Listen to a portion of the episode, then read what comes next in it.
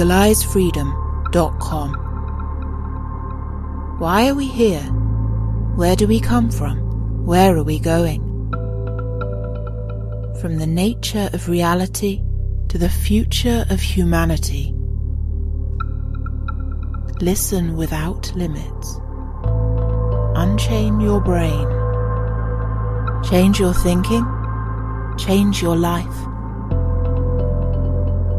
LegalizeFreedom.com.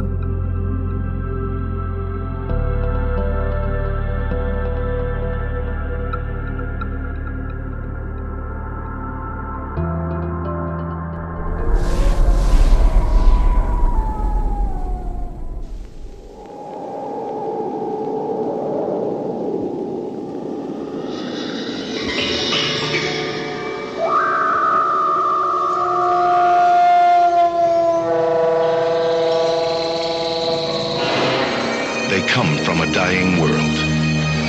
They drift through the universe, pushed on by the solar winds. They adapt, and they survive. The function of all life is survival. Sleep. Sleep. Sleep. From deep space. Sleep. Sleep. The seed is planted. Sleep. Sleep. Terror grows. Matthew!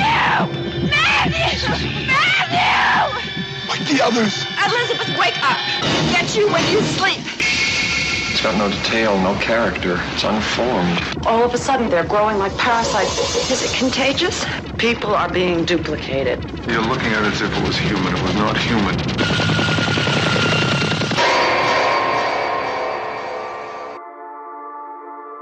Greetings and welcome to this, the 400th edition of LegalizeFreedom.com. My guest today is Kingsley Dennis, who joins us to discuss his latest book, The Inversion How We Have Been Tricked into Perceiving a False Reality. What we perceive in the world around us is not the hard and fast material reality which modern science insists is all there is. Not only do non material realms vastly outnumber the narrow vision of three dimensions in our five senses, they shape the world of our everyday experience in ways that few are aware of or even consider possible. The first quarter of the 21st century has increasingly come to be dominated by dark forces which appear to be anti human and even anti life.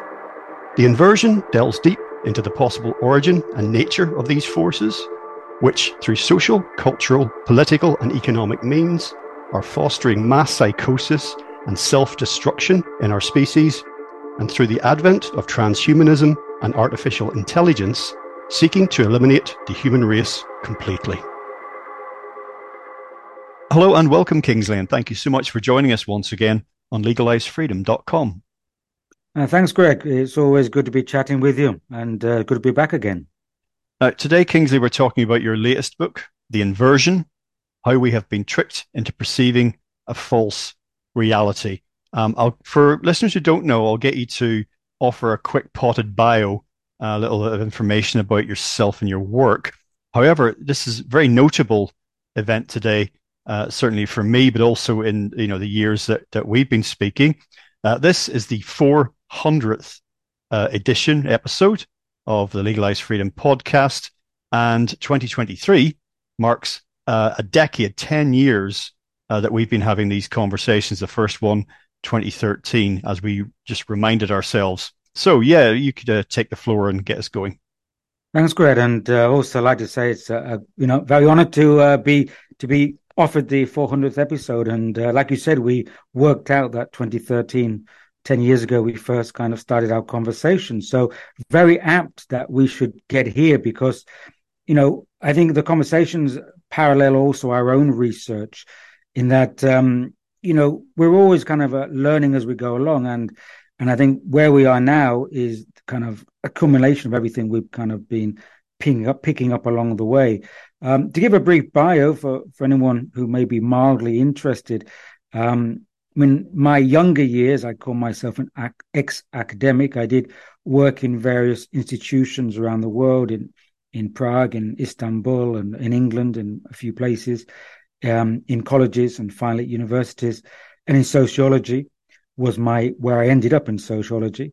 Um, but I left that in 2008. Yes, the end of 2008. I decided that academia was even then uh, becoming highly controlled and quite um, false to true educational needs, and I wanted to kind of give my freedom. So I jumped ship and and I hopped over at that time to to southern Spain, and I decided to become a, a freelance researcher and writer. And since then, the majority of virtually all my books have been out since then, and um, just looking at the crossroads between cultural events, the social trends, and and um, and human consciousness and thinking patterns and how they all kind of converge. So that's the big mix, really. These external impacts from society, which I suppose is a bit of my sociological background, with the idea of, of, of how does self-development and conscious evolution come about within that mix.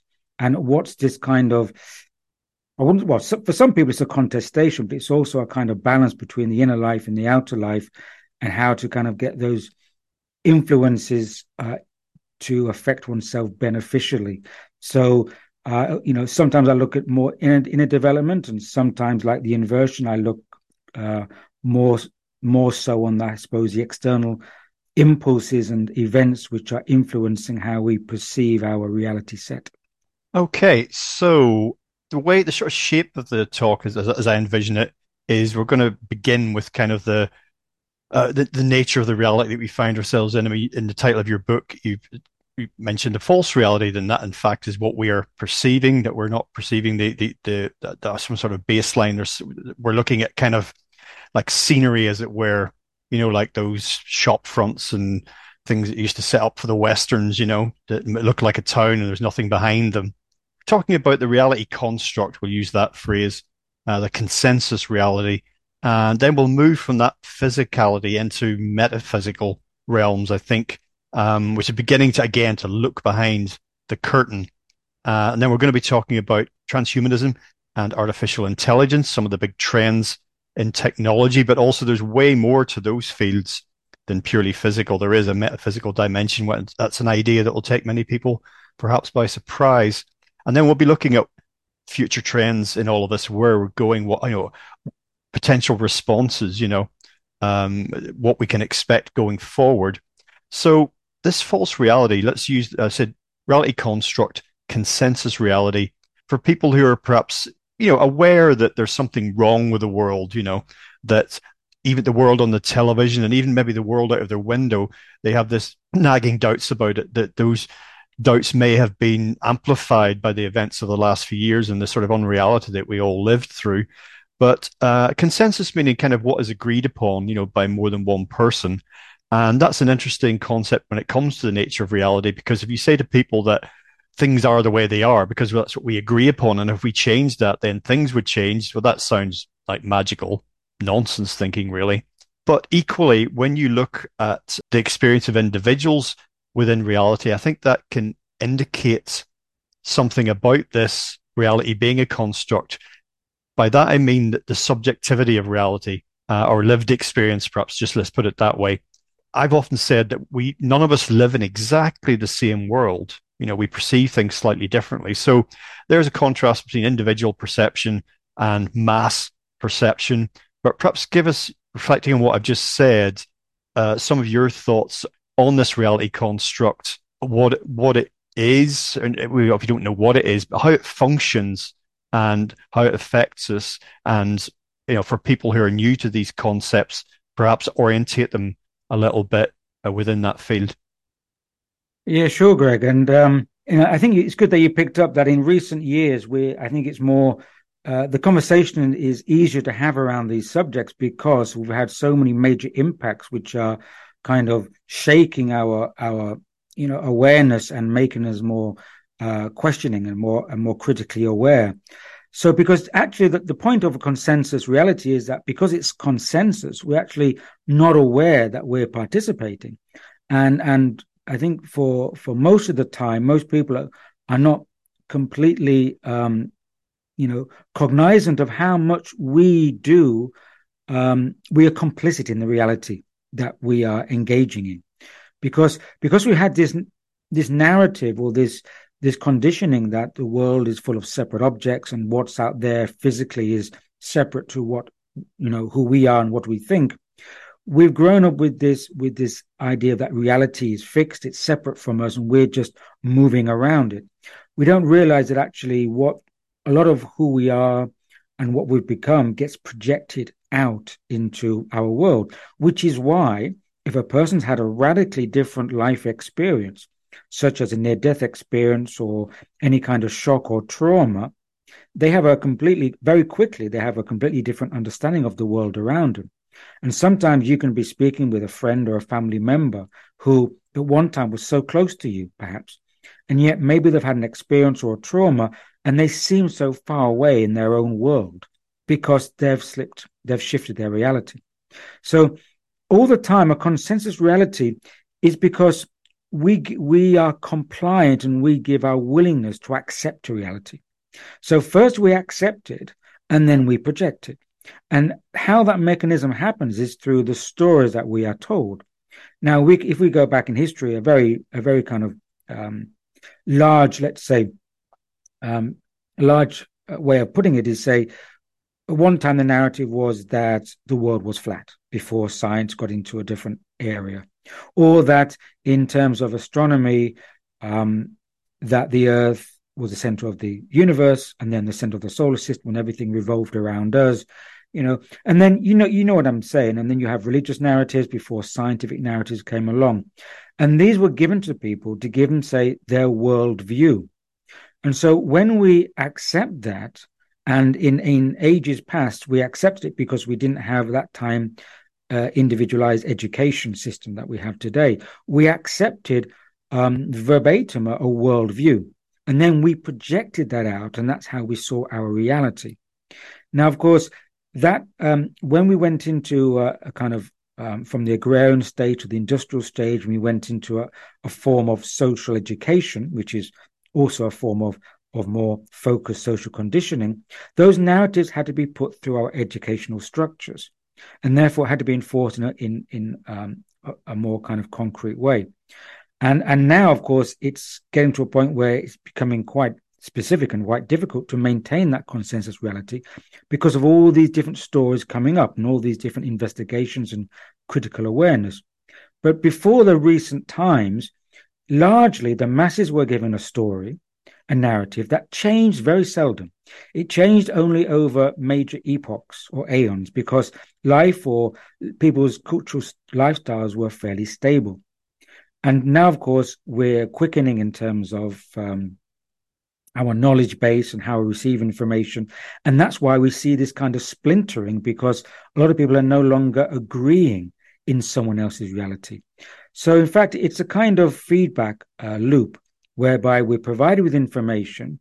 If we don't question it, we then invest in it as saying that's now my beliefs and my belief system.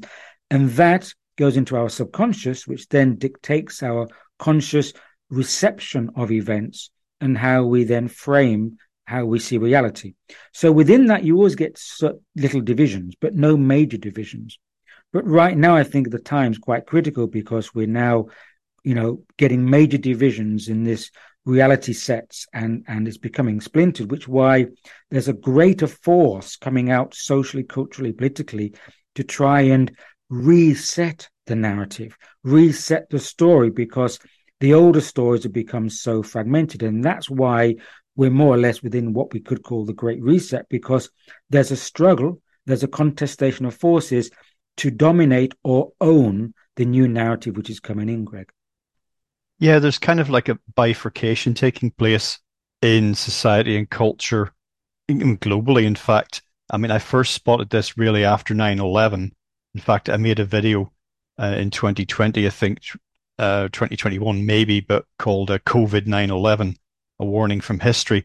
And I was drawing parallels between what was happening with the pandemic narrative and, and 9 11. It was another further kind of bifurcation, you know, another, and yet another split, mm, you know, splinter in reality. And it's interesting what's happening where we find ourselves now, coming up to the end of the first quarter of the 21st century. We have this normalization of the abnormal. Anything goes and nothing matters.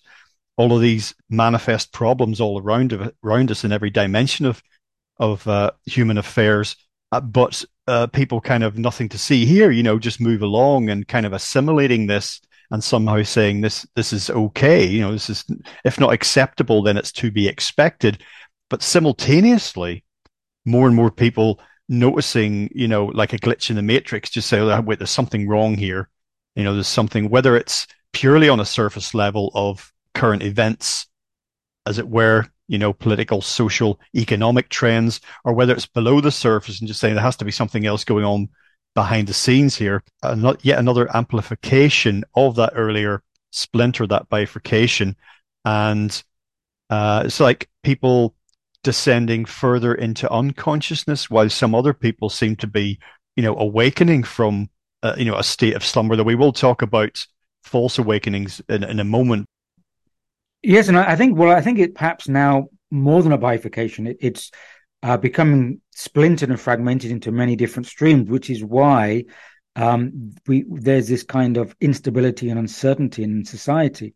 Now, you know, I have to say, consensus reality, the way that is managed, does not necessarily have to be a negative thing. It's a way of socially managing how people work together. You know, if you're in a tribe or a small community, you adhere to a worldview which serves the community. And that's always been the, the kind of um, the way it's been put forth. But of course, it's been hijacked a long time ago. So the forces that want to um, have power over society, of course, took took possession and dominance of what narratives they want to put forth. So a consensus reality can work if it serves a community or it serves the group of people who adhere to it. But why I call it the inversion is that that kind these stories that have been told to us and that we we imbibe um, now no longer make sense. So it's a kind of normalized delusion, or what I refer to in, in chapter four as normalized madness. So so the, and, and and a lot of people are now waking up and saying, okay, well that story used to I used to kind of believe it or it used to work kind of, but now it's kind of it's really crazy. It's not working, and and of course to get to that stage, we, we've had to have certain impacts. And if you look back in history, they can say, well, these were impacts. So, for example, still the the general narrative about, let's say, the World War One, World War Two, and Vietnam War, most wars we believe the, the kind of historical narrative. But actually now there's been a lot of investigation to say, well, actually that's not the case. There was other agendas which created that. And, you know, and we can go back again and question, well, you know, the assassination of JFK. At the time, if you questioned it, you were labeled conspiracy theorist because con- conspiracy theorist was a term actually created by the CIA to label someone who questioned the assassination of JFK. So that was a wake up call which kind of triggered a stream of this fracturing of reality. And, and this gets to an idea of um, cognitive dissonance, which I touch on in the book. And cognitive dissonance is when events that are impacting you start to no longer synchronize with how you thought the world was was or your reality construct. And when these two things appear kind of in dissonance, um, then it creates this kind of crack, you know, the crack in the egg, so to speak. But you need more than one crack to, to crack an egg. And so I think, as you mentioned, 9 11 was a huge crack that really broke into our into our cognitive stability and created cognitive dissonance. And you say, well, you know, it, the narrative that they told it doesn't make sense. These people with pliers overtook a plane with minimal training, which major pilots came forth and said they couldn't you know, pilots in, in that way. And then we've had a whole wave of of elements coming from political institutions and you know, in the World Economic Forum more recently, and of course the the the you know the pandemic and these kind of social events. And each one has been either it can either work to um, further place someone down the rabbit hole. If a person doesn't want to deal with the cognitive dissonance, they seek the safety. And so that can put someone further down the rabbit hole of illusion. But on the other side, it can actually create more cracks in our reality construct. And eventually, this is going to start splitting open. And I think that's what's happening with, as I portray in the inversion. Now, a lot of people are realizing that our reality narrative that we adhered to or that was told to us is falling apart. And that's a very constructive place to find ourselves because we don't want to build a house with the old materials. We need to take a step forward and, and kind of reconstruct our own sense of self from this kind of splintering.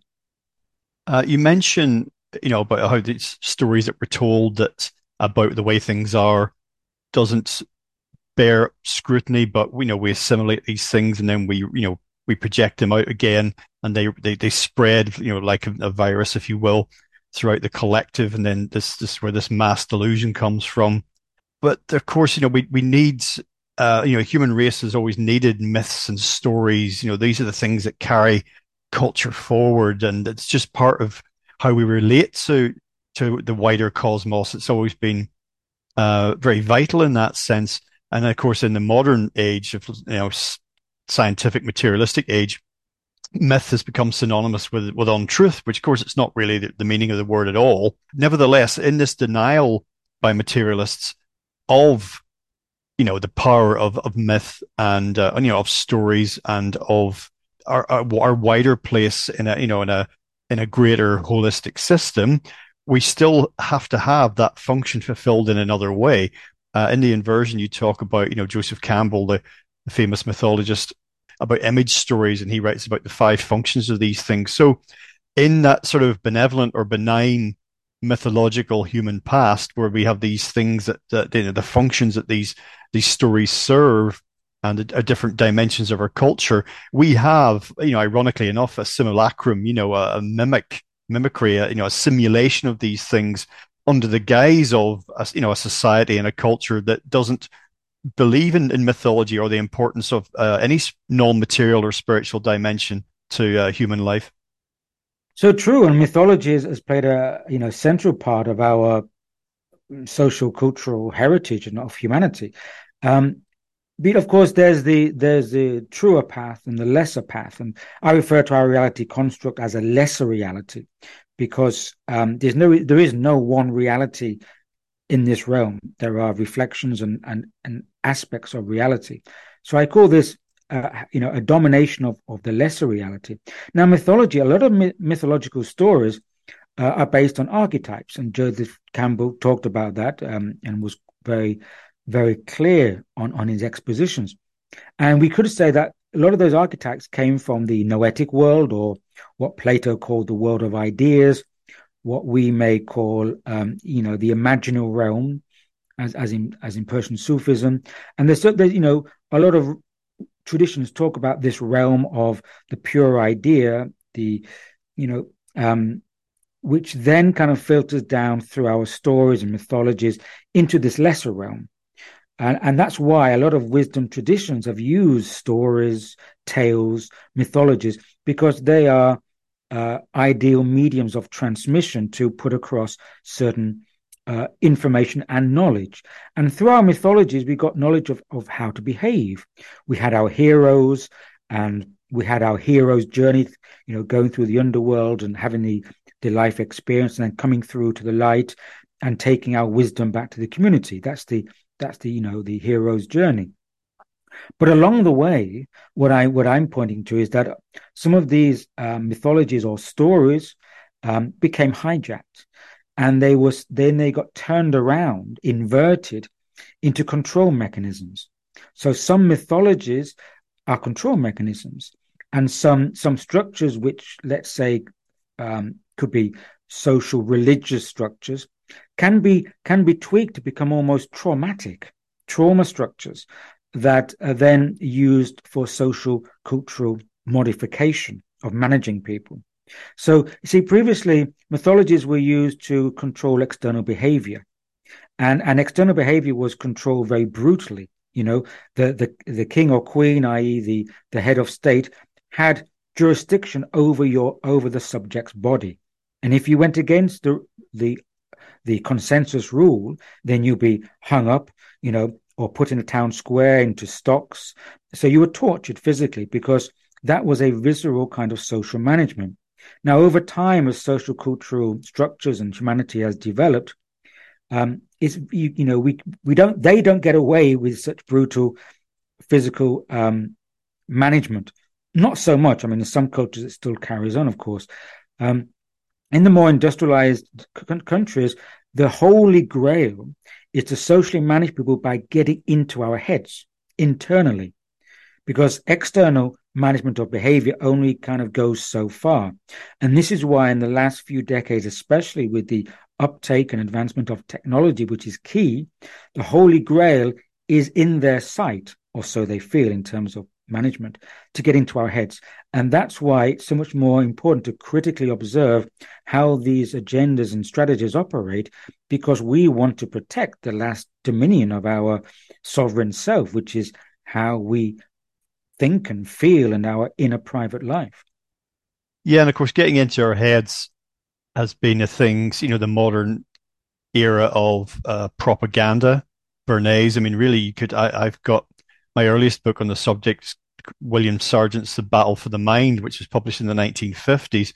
You know, so this coming from a military uh, secret service kind of uh, you know applications that soon became applied commercially, as where all these things are, but you know politically, socially, and uh, so that sort of manipulation has been going on. Uh, well, it, of course, it existed prior to the 1950s in modern communications, but it's really ramped up since then. The technology has facilitated that, you know, those levels of control and, you know, of sort of uh, psychic penetration. Where we find ourselves now, you were talking about, you know, cracks appearing in the consensus reality. If we think of materialism really not just as uh, well, in, in, two dimensions, as a cosmology, you know, that matter is all that matters. It's all there is. You know, there is no, there are no non-material realms you know the story that sort of Darwinist scientific story of of human origins and th- there's no purpose to life basically. It's one one big accident and when we die that's the end of it. Uh, so that one way of looking at the world uh, life the un- universe and everything through that lens but also materialism as a lifestyle you know acquisitive um, buying things, uh, all against a background of, uh, as I said, mythology and spirituality, and all that just fading away as uh, superstitious things from the past that we have no need of. Uh, but at this time, we find that sort of materialism breaking down. You know, people are not doing as well as they used to in material terms. It's harder to survive, you know, financially. It's harder to do well in, you know, on those purely materialistic terms. And this is where the Great Reset and the technocracy comes in uh, as a sort of way to manage that, so to speak you know, to manage our expectations downwards, but still withholding the promise of um, a bright technological future. You know, it's really a way of spinning the materialist uh, fantasy of everyone having, you know, two cars and a semi-detached house and air conditioning. You know, everyone in the world having this stuff, spinning that, the going away of that as positive. You know, as, as all living in pods and eating z bugs because it's good for the environment. And actually, you know, you'll own nothing and be happy because ironically enough, materialism is now saying that, well, material things are not really what's important. But you can see that in, in simplistic terms as a technocratic management of, you know, energy and economic spiraling crises within the, the you know the material world. Oh, for sure, and, and I think that's a critical point, Greg. Is that what's happening now is that we're seeing that there's a shift over a different narrative of the material realm and material path. And as you said, the old way of seeing materialism was this, you know, I have a job and I, you know, I work until I retire and get a pension. Um, and that that's coming apart because all the older structures are coming apart now. And, you know, the the those groups who are social engineering the narrative, they're very well aware of this. In fact, if you want to know what they're thinking, you just have to listen to to one of the mouthpieces. You know, Yuval Harari, the uh, Israeli historian. He made a point by saying that in the future, people are going to find themselves increasingly irrelevant. And that means they're going to lose their purp- their sense of purpose. And that's critical because as the industrialization changes and the, all the whole shifts coming of automation and technology, of course, all the industry uh, demographics change as well. So they're, you know, they're very well, well aware of this, which is they've framed it in the fourth industrial revolution, which I'm sure many of your listeners are aware of. So what they've done, of course, and, and if you stay with that material crumbling paradigm, what it comes to is nihilism. And there's a lot of we see that nihilism coming up now because you know people are saying, "Where's my purpose for the future? What's you know what what can I what's tangible for my future?" And so now they're being very clever about this. And transhumanism is what I call in the book a material fallacy. Because they're introducing this digital or digitized future, then they're, they're kind of positing it as it's not material, it's beyond materialism. You know, because if it's material, you can touch it. But if you go into the metaverse, you know, it's all digital and you don't can't touch it. So it's beyond materialism. It's the new future where we need to go to. But for me, I, I, I compare it to that wonderful film, The Inception, I think in 2010, um, with with DiCaprio, and about when you know these people go into the mind of a sleeper, and they have to access first, you know, a higher layer of the dreamer's mind, or rather the outer layer, and then keep going to the next layer of the dreamer's mind, the next layer, the next layer, and to get deeper and deeper into the layer of the dreaming. For me, that kind of foreshadows this material fallacy because just because it's not solid, in fact, it's more material because it's being constructed by the machinic architecture. Now, machinic architecture is being built by either humans or machines. It runs on certain types of fuel or electricity. It creates algorithms. It's a material construct which then projects a kind of immaterial uh, environment and, and architecture that we move through. So now we're being maneuvered through these uh, digital electronic architectures, um, which Snowden calls the architectures of oppression, Edward Snowden. And so we think, ah, we're moving to the next phase of human evolution. But actually, it's entrapping us into greater materiality. But we don't see it because it's not solid. We can't just tap on it like a table. So actually, we don't see it coming. And transhumanism then is built upon this. It's built upon the further extension, what I call extended reality. There's a chapter in the book called Extended Reality, where we think it's presented as the next stage of evolution. But what it is, I think of it as a, as a kind of materialistic cul-de-sac. Because once you're going down the transhumanist route, um, you're actually then moving away from this metaphysical transcendental element, which is which is inherent to the human and is important to the human evolution. So, the material fallacy, I think, is a greater kind of encapsulation of humanity in an encampment or architecture where materiality is still the basis, but we don't see it because the dominant narrative has changed the vocabulary. Yeah, within the idea of um, a trap being presented as an escape, you know, then you get into the ideas, you know, the concept of the demiurge, of like, uh, you know, we finally peeled away all the layers of reality and got to the core. But actually, you know, it's not that at all. It's just presented that way, and it's it's, um, you know, many fictional narratives work with this idea, don't they? That uh, you know, just when you thought you'd found the answer, then there was, you know, but there was something else beyond that which you couldn't see, and is that a never-ending you know, re- re- eternal regression of never quite being able to get to the the core of what it is that you're, you're seeking.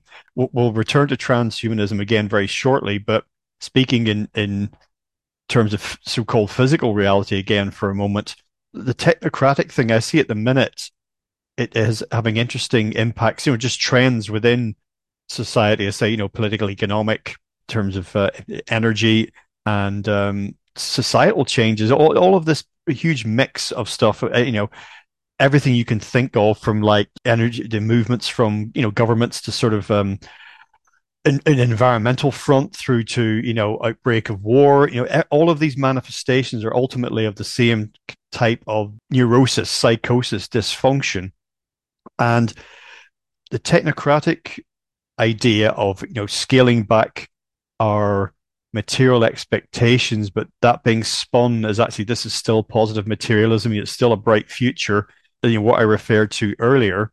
That's a, a form of phys- creating more physical dependence on the system, more physical dependence on the kind of matrix system in terms of your uh, you know your day to day needs, as it were. And if you think in terms of uh, of Maslow's hierarchy of needs, it you know indicates that as a human being moves up and has their physical needs more and more catered for and they're more comfortable, Not that they actually then slip into a coma, far from it, but that then makes room or should make room for self development, you know, and, and higher pursuits and to look beyond just day to day survival.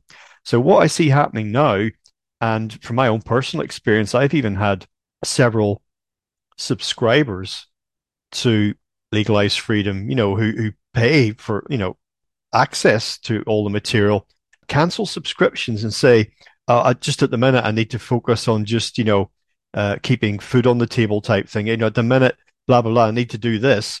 So that to me, that's, that's very regressive. And of course I understand, but that's, that's this thing in action, you know, create this physical dependence and a psychological dependence in, in a way and cutting off people's options. Now, of course, there are ways around all of that. Um, you know, you don't need these material things in order to go within your own mind. Uh, far from it, as you know, as all sorts of ascetic traditions prove. But in the societies we live in, it's perceived that way. Oh well, if I become homeless, then I'm not going to be able to do any self, you know, self development.